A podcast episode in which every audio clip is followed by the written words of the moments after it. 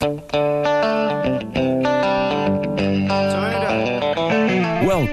to I Communicate on Full Service Radio, 830 WCRN. To join the conversation, call 508 871 7000. Now, here's your host, Mark Altman. Good afternoon, everyone. Uh, welcome back to another edition of I Communicate, the Mindset Go radio show. I'm really pleased to be with you here on a Thursday afternoon, despite the awful weather outside, and more importantly, despite uh, COVID 19. And uh, these days, more than ever, I really look forward to the radio show, get a lot of feedback from people about how this show does lift them up uh, during the week and it provides a disruption. And that's a really key word, disrupt, because the reality of the situation is uh, there are so many reasons, and I'd even use the word excuses to be unmotivated or feel down that anything that can kind of provide some uh, uplift, as I said, is is good in my mind. And you know, I wanted to start by sharing kind of where I'm at in in this crisis. Is you know we're I think we're asking people all the time, how are you doing? How are you handling everything? And we're getting different answers. And I, and I have to say, I'm pleasantly surprised by maybe maybe I'm just fortunate in the circles I run with and colleagues and friends and family and and, and, and clients.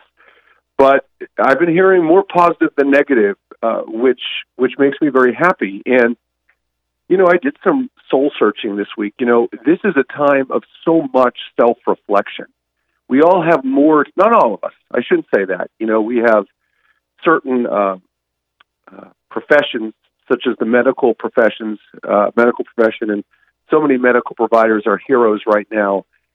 Uh, but many of us have more time on our hands than we're used to having. And usually, more time on our hands means more time to think and more time to self reflect. And I've been doing a lot of self reflection.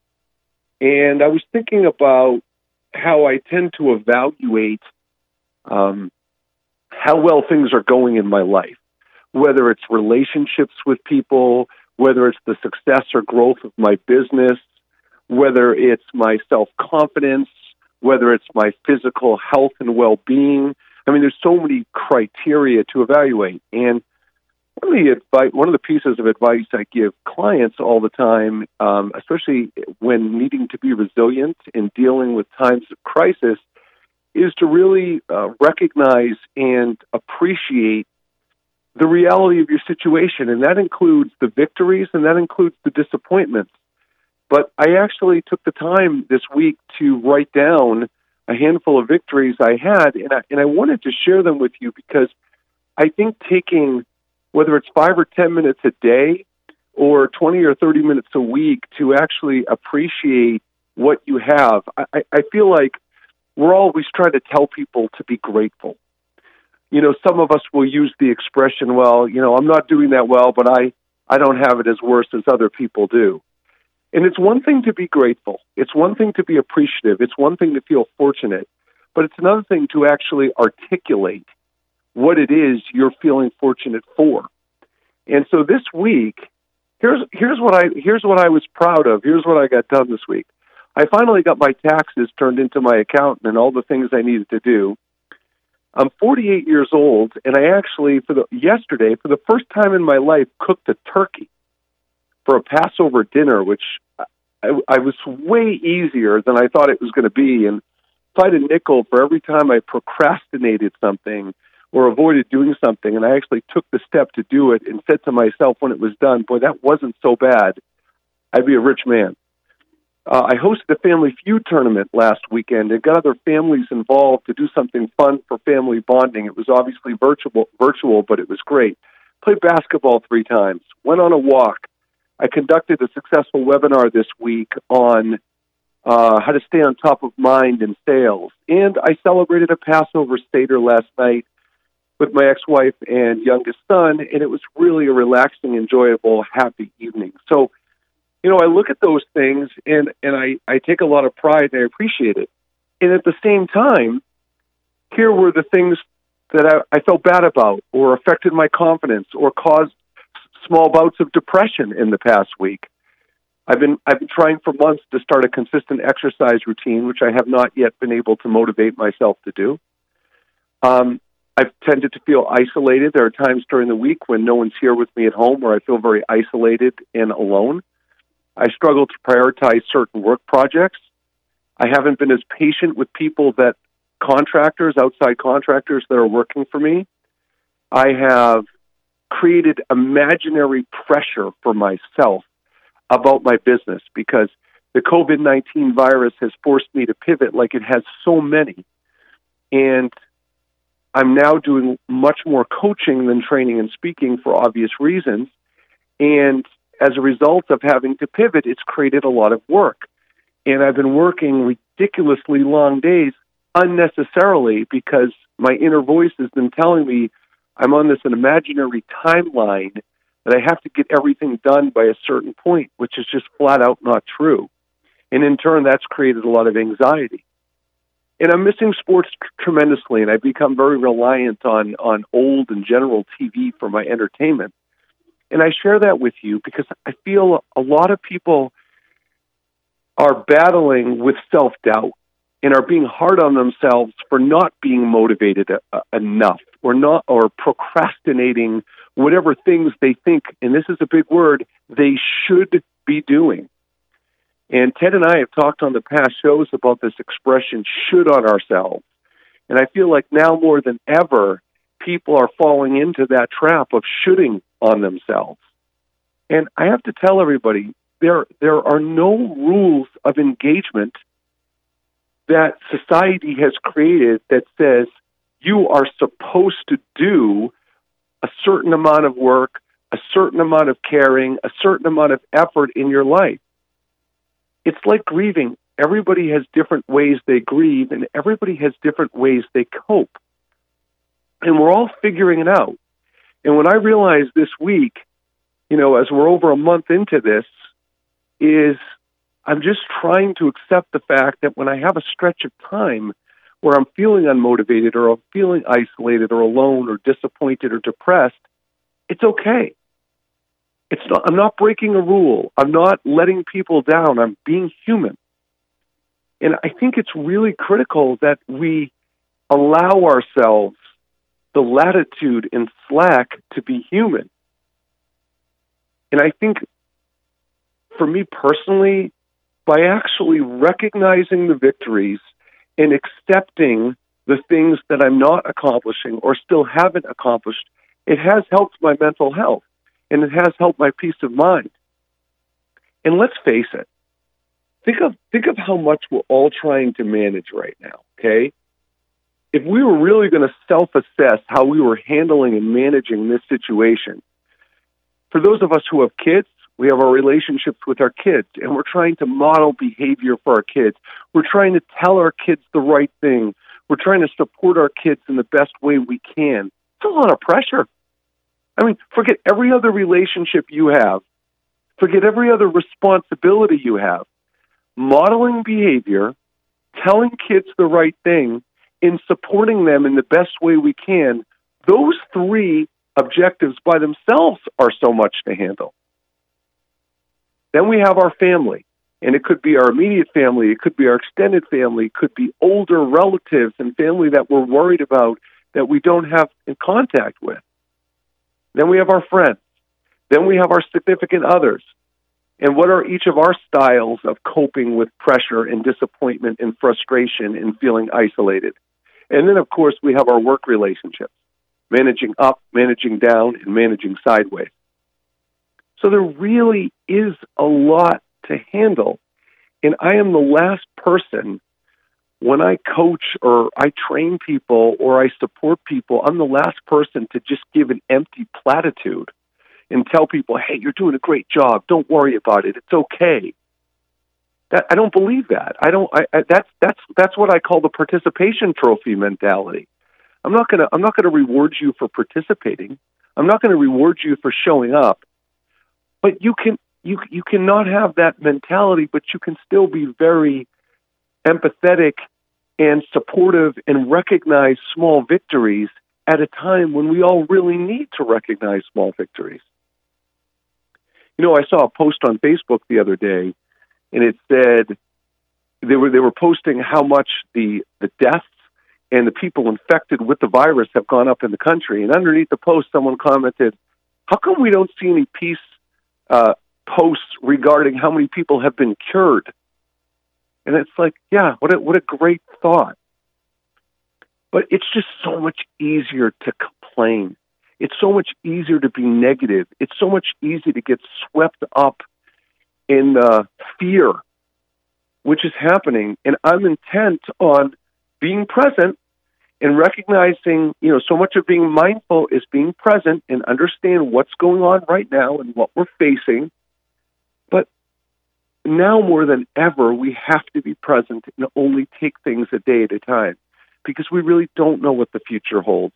You know that. You're listening to the show, you know that. So why get ahead of ourselves? Why start worrying about what's going to happen in 30 days and 60 days and whether we're going to have to cancel vacations and kids are going to have to go to school and all these things? So when we come back, I want to talk more about this and I want to transition to the importance of asking questions and listening to really understand how people are feeling. This is Mark Altman for Mindset Go. We'll be back after the break.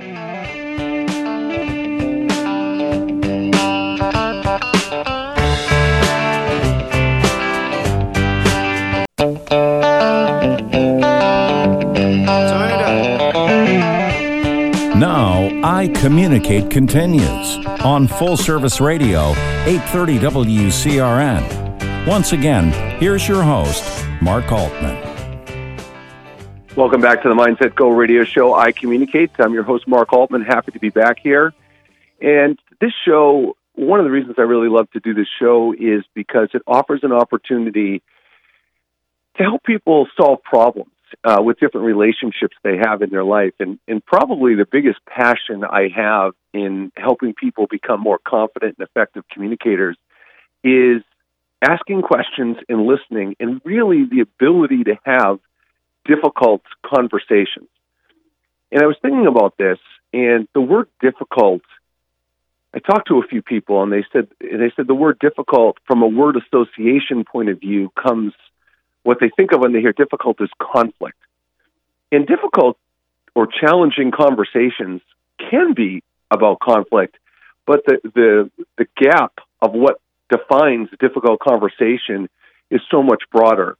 And I think when you're having a, a, a challenging conversation, so much of it relates to the emotion that both sides could feel in the conversation. And that's what makes it a challenging conversation. The fact that it, it could get emotional, and, it, and the emotion could be anger, it could be sadness, it could be general frustration, it could be surprise.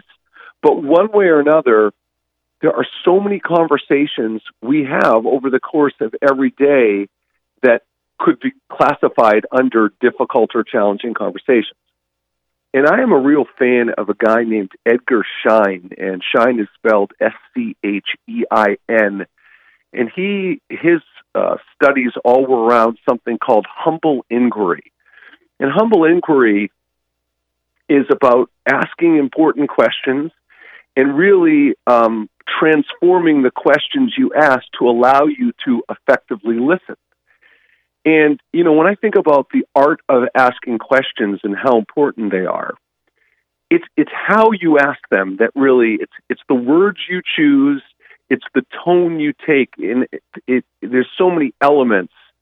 And, and, and part of the elements of asking questions is your intent and purpose in the questions you ask.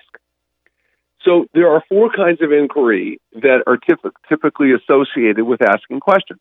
One of them is humble inquiry, which is about maximizing your curiosity and interest in the other person. It really gets you curious. It puts you in a situation where you're not assuming anything. And one of the challenges about asking questions is a lot of times when we ask certain questions, we're anticipating or assuming what the answer would be.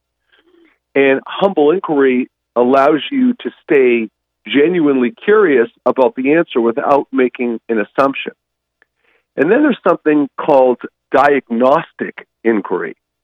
And this is designed to focus on the feelings and reactions of the other person. And really, more importantly, the causes and motives that drive them.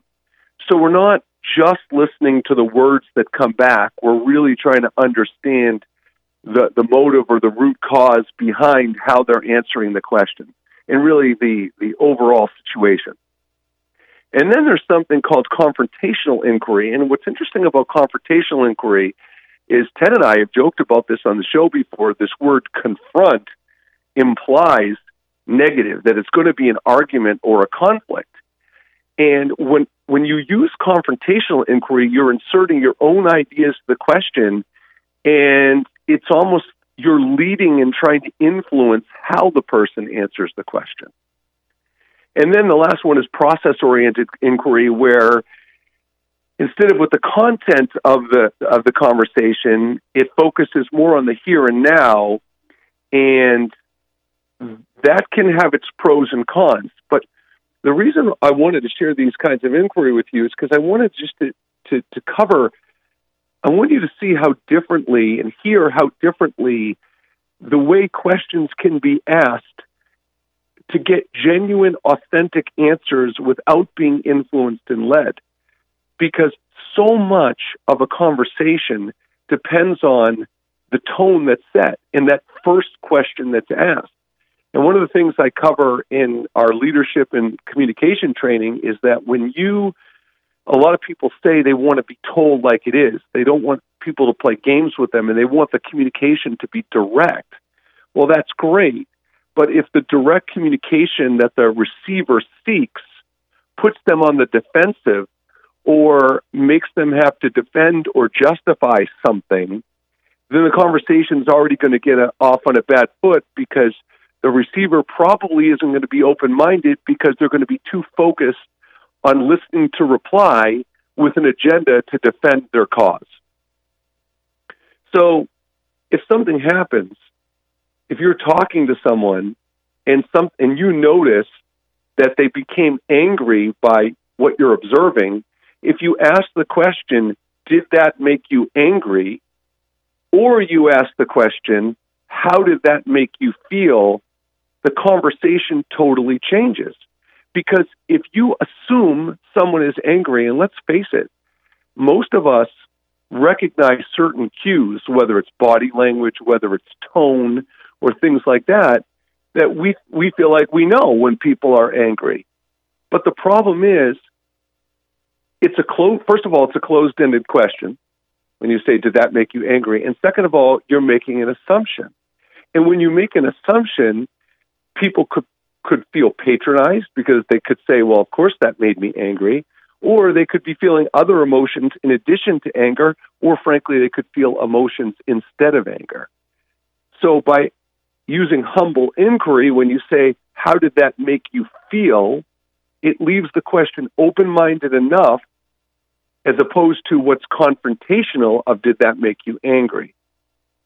Okay. And then I'm going to give you two other examples just to drill home the point.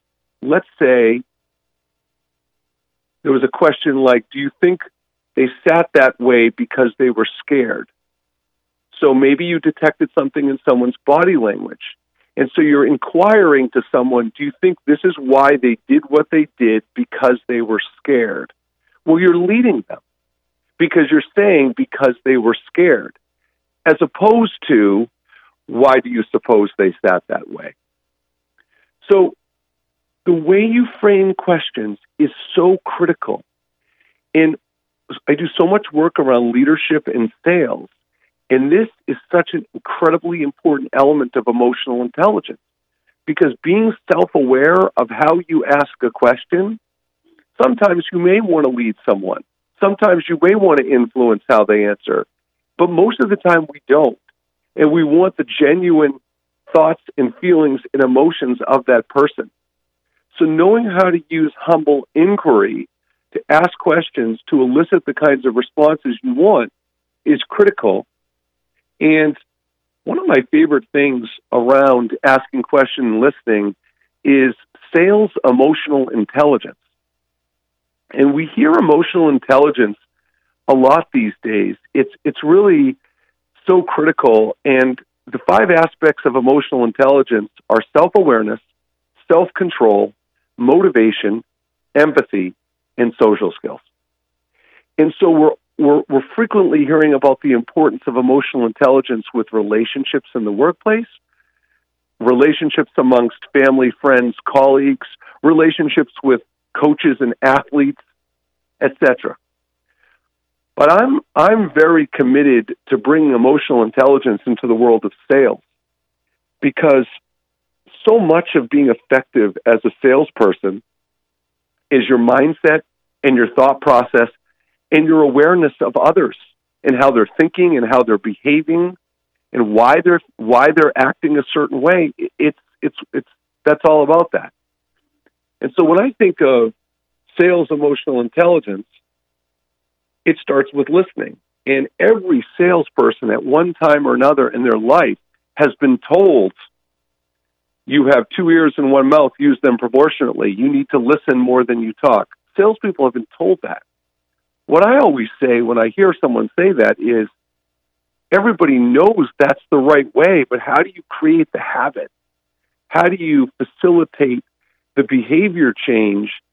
So if you are the kind of salesperson that tends to talk more than you listen, or even if you're the kind of salesperson that doesn't know how to ask the most effective questions. And, and one of the things about being in sales is probing questions. Salespeople hear that terminology. You've got to ask probing questions. To me, probing questions are get you in the door. Like a probing question to me is a simple, obvious follow up question that you're asking um, to something you've heard. However, sometimes probing questions can be scripted, and sometimes you'll have follow up questions based on what you're assuming you're hearing. So, to me, to the way you start the behavior change and the way you facilitate asking the right questions all starts with listening. Now, there are three very fundamental, simple levels of listening.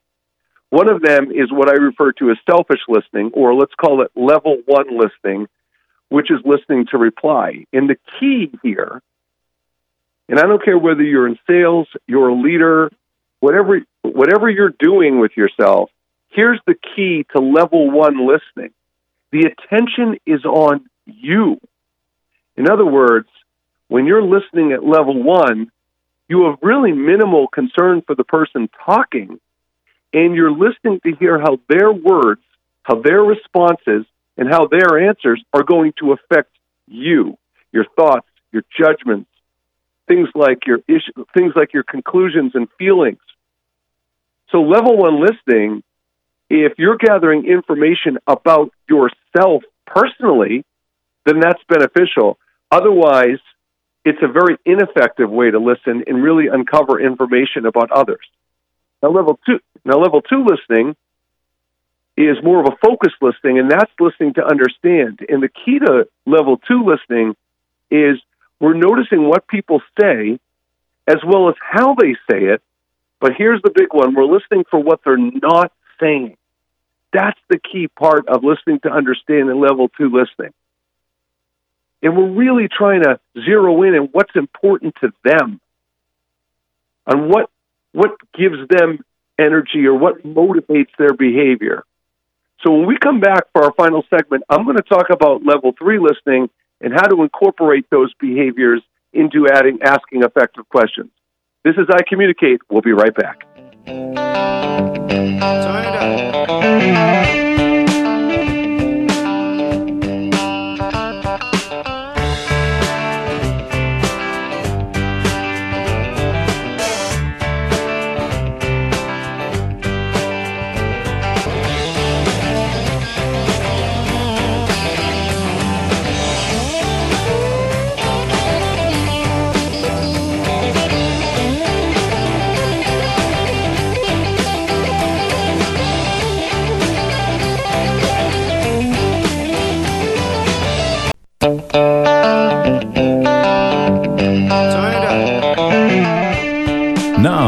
I Communicate continues on Full Service Radio, 830 WCRN. Once again, here's your host, Mark Altman. Okay, welcome back to I Communicate. We're talking about listening, and one of the challenges of listening is we all know we need to be better listeners. You know, we all say it as kind of a throwaway line, but we don't necessarily know how to do that. It seems so obvious to want to do it, but we don't know how to do it and how to execute. And it's really about mindfulness and self awareness around emotional intelligence is the way to do it. And, you know, I was just to recap, you know, that level one listening, which is the selfish listening, which is to listen to reply and really understand how someone else's words are affecting you, your thoughts, your judgments, and so on and so forth. Level two listening was the focused listening, uh, listening to understand. But the real key in that level two listening was noticing what they say, how they're saying it, but what they're not saying. Like, what is the, what are those hidden messages? And frankly, in regard to uh, leadership and relationships and sales, understanding what those hidden meetings are are so valuable and so huge and can tell us so much. So much of communication is what's not said. And that's why that level two listening is important. Now, the level three listening is what I refer to as mindful listening and listening with presence. And, you know, the expression, can you see what I'm saying? This kind of listening is we're really clear on, we're noticing someone's body language. Again, we're still noticing what's not being said. We're really trying to understand the energy and the emotion of the person we're listening to. And at the end of the day, we're using this information to ask more effective questions. Because if you if you're in sales and you either are asking probing questions or you think you really excel at asking effective questions, the truth of the matter is that the way we could evaluate that is how often are you noticing what the hidden meaning of what they're not saying? How often are you really sensing the body language and the emotion and the energy of the receiver of the communication? And frankly, one of the things that I see happening with salespeople a lot is there's a real lack of assertiveness because often you may you may observe or hear or notice something in the person's answer or body language or hidden messages, but then there isn't there aren't follow up questions asked to clarify why. You know, why they they reacted the way they did, why they maybe didn't offer up certain information you would have expected them to share. That's listening. It's understanding what you're up against, and then once you hear that, knowing how to respond with the appropriate questions accordingly. Now, with salespeople, I see two fundamentally poor habits. One, one of the habits is when they describe themselves and then when they're talking about themselves as a tool to engage others and make them interested, they use an elevator pitch. And this is a prime example of what I'm talking about because I'm very anti elevator pitch. And I think the way you engage people is when they ask you what you do and to tell you a little bit about themselves. I train people not to come blurt out an initial answer and to ask a question to the person uh, to see if the, the, the, the problems that your job solves is to try to ask them a question to see if they experience any of those problems so you can f- try and connect and resonate with them first and see how they respond rather than blurt out a generic standard response explaining your job title or your career or your company when they may not care about any of that. So that's one of the challenges I see with uh, with blurting out information.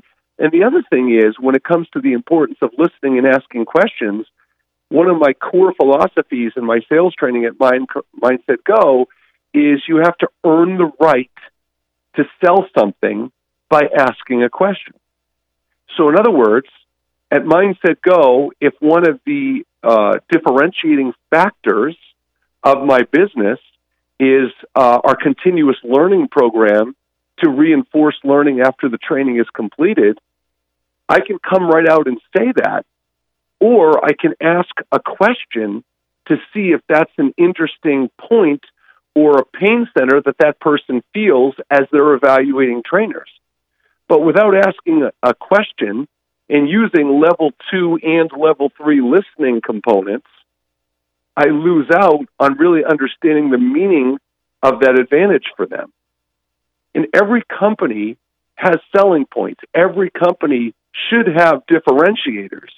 But if you if you start an interaction with someone, you start a conversation assuming that your values, your differentiators, your selling points automatically are going to add value and you're ready to blurt those out and vomit them out in the conversation, you lose because they might not have meaning and you're really diluting your message with content that really doesn't matter.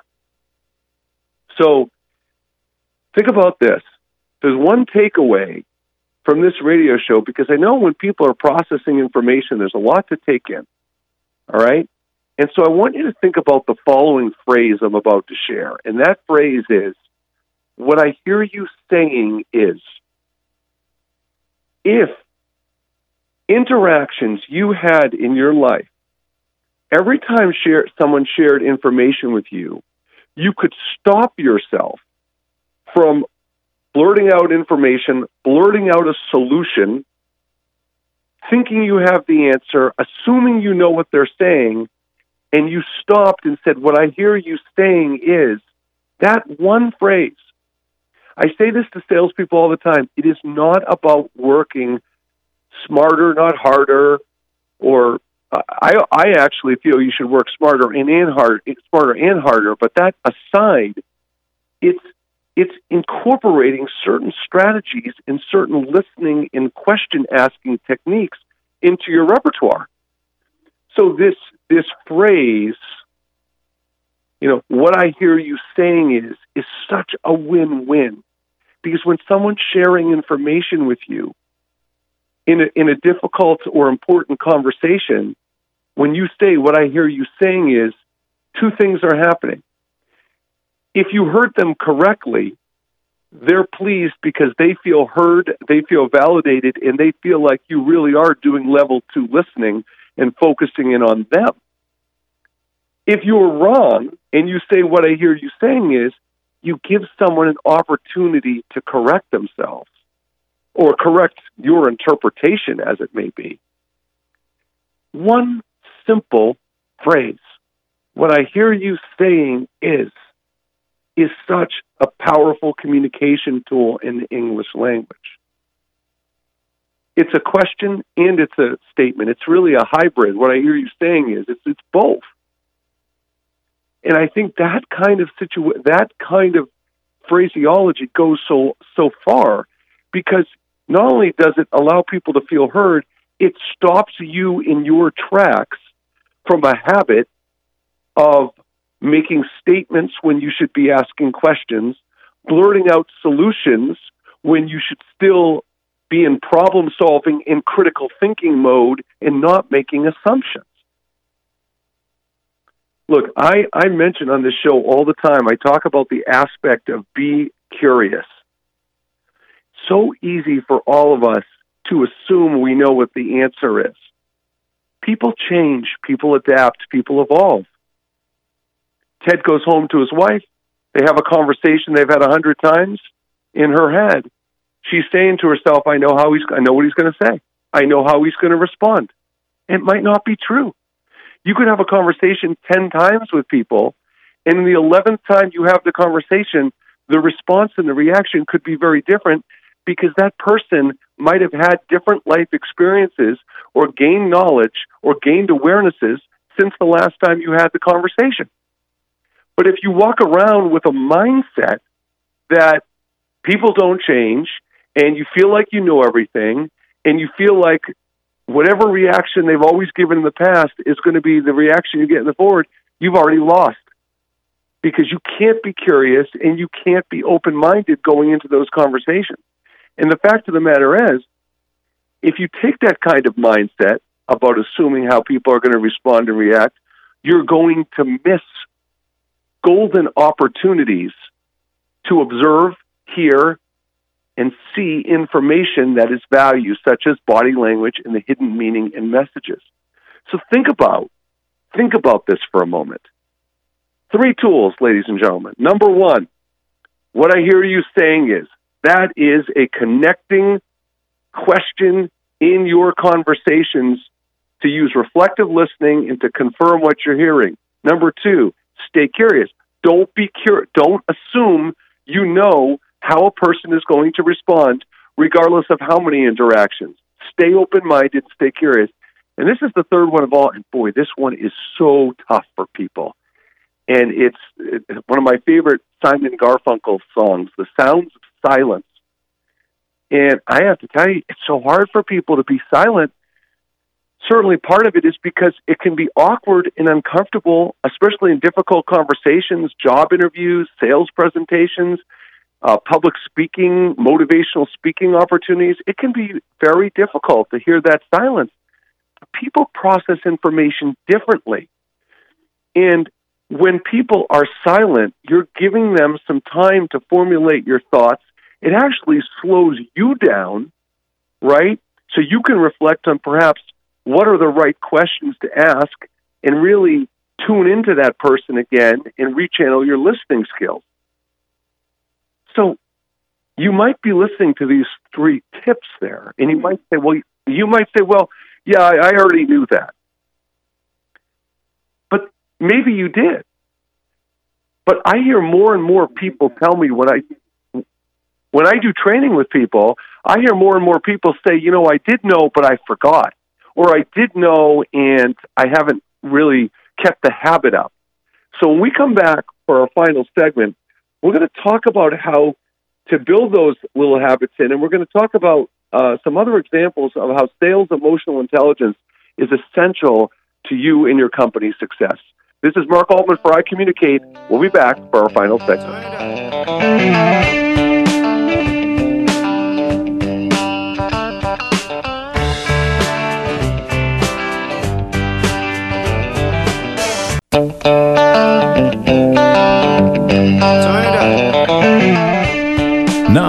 I Communicate continues on Full Service Radio, 830 WCRN. Once again, here's your host, Mark Altman. Okay, welcome back to I Communicate for our final segment. Uh, thanks for listening today. And, you know, I, w- I want you all to take a step back and think about um, buying something, right? Most of us are not spending a lot of money these days because for a lot of us, money is hard to come by. So there's less buying going on. But I want you to think about when you're buying something significant. And of course, the word significant can be open to interpretation because significant to one person may be different to others. But we know that when you're buying something significant, there's emotion tied up in it. I mean, just stop and think about it. Think about buying a car. Think about you know big ticket purpose purposes uh, purchases, a car, a ticket, a big big family vacation, um, something for your house that may cost a few thousand dollars furniture or a nice TV, something. But when we're purchasing something significant, there's emotion behind it. We don't want to make the wrong decision, right? We may have baggage and mistakes we've made in purchasing things in the past that we're very sensitive to and our radar is up. There's lots of emotions that go into binding. There could be people may have different opinions. At some point, if more than one person is involved in a buying decision, someone's agenda or someone's wants and needs are going to take precedence over another person's, even if it's marginally. So there's a lot of emotion in a buying decision. And I think the biggest aspect of sales emotional intelligence is you have to understand that going in. And if you're trying to sell into a company, let's take the individual at the company first. The individual at this company if they're the key decision maker, they they're sticking their neck out. And frankly, even if they're part of a group of decision makers, they're the one that brought your solution into the other decision makers. There's a lot of pressure. There's a lot of responsibility. People want to feel safe. People want to feel like they've done their due diligence, that they know they're making the right decision. And a big aspect of emotional intelligence in sales is what are you saying? What are you doing? You know, we talk about building trust all the time. And that's essential in any human relationship, right? But what are some of the actions and steps you are taking to give that peace of mind to the person who has those fears? And, and fears is a key word emotions, fears, past experiences, baggage, all these things rolled up into the buying process. Right? Now that's on that's on the, the prospect or customer side. But now let's talk about on the salesperson side. What about the emotions they experience? What about when they've been blown off in the past? What about when they've been dragged along and told yes in long sales cycles, right? And they've said, oh, yeah, we're going to use your service or we're going to use your product. And people um, drag, drag them along. And then they get rejected. And then they get blown off or then they get ghosted. Here's what happens when you experiencing that when you experiencing that enough in sales as you experiencing as you experience those things you build up a pattern you build up baggage and what happens is when that pattern starts to repeat itself again you're very sensitive to it like we all are to any kind of baggage in our life and so the second a client or a prospect says something that indicates that that pattern of being strung along or being ghosted or being rejected is going to come up again, it totally impacts a salesperson's ability to do their job. Because from a self awareness perspective, the salesperson would have to recognize that this person is an individual, it's an isolated circumstance, so you can't throw them in, label them to other people that have treated you that way. So that's step one. Step two is the self control aspect of emotional intelligence.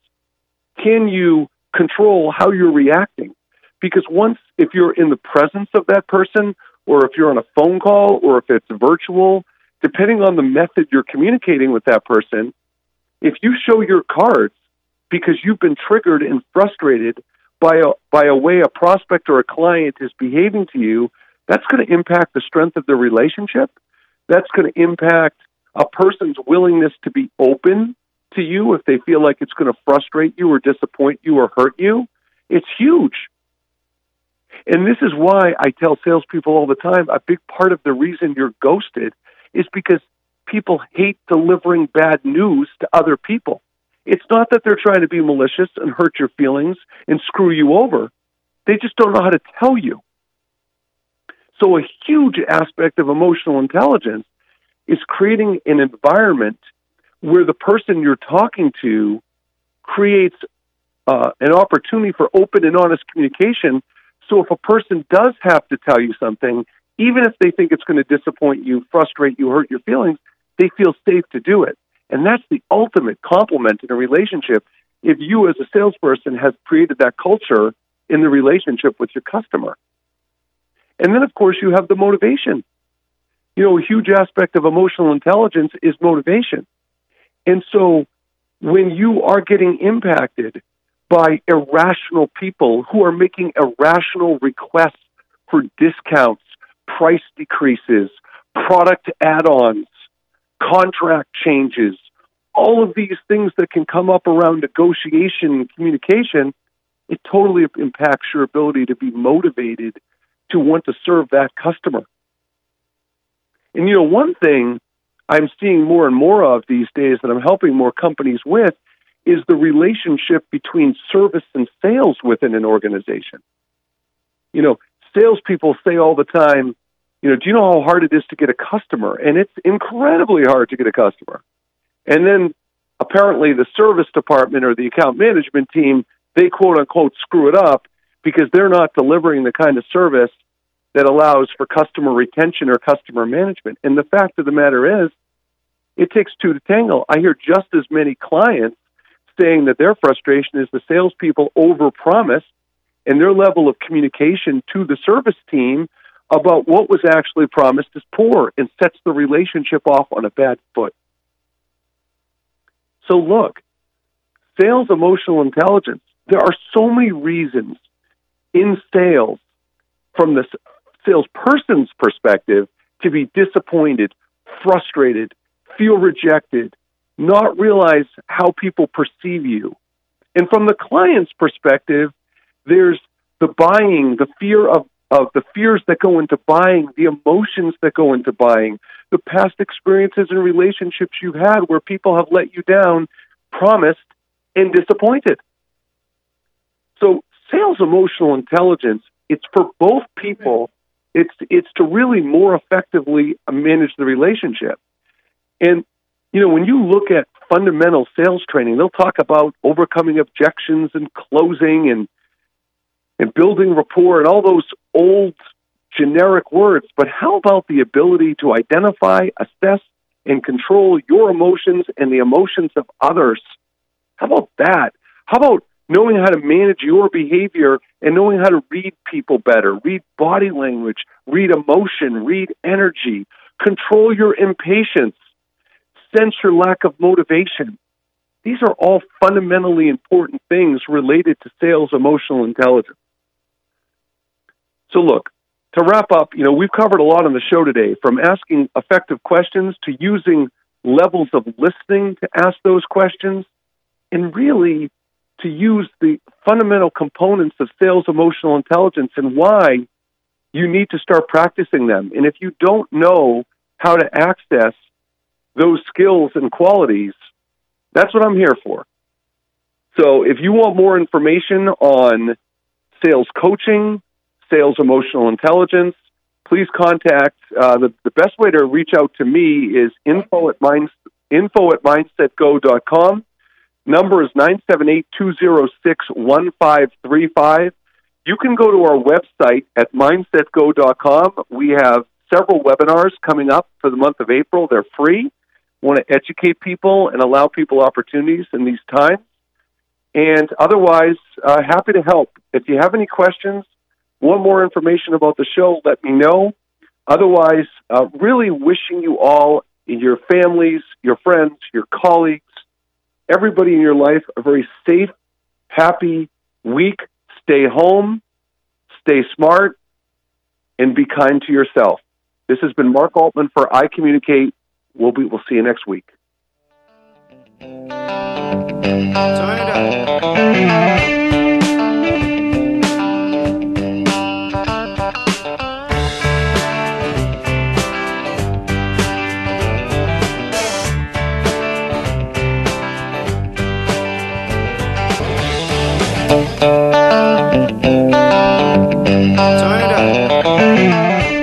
Been listening to I Communicate with your host, Mark Altman. Join us again each week at this time on Full Service Radio, WCRN.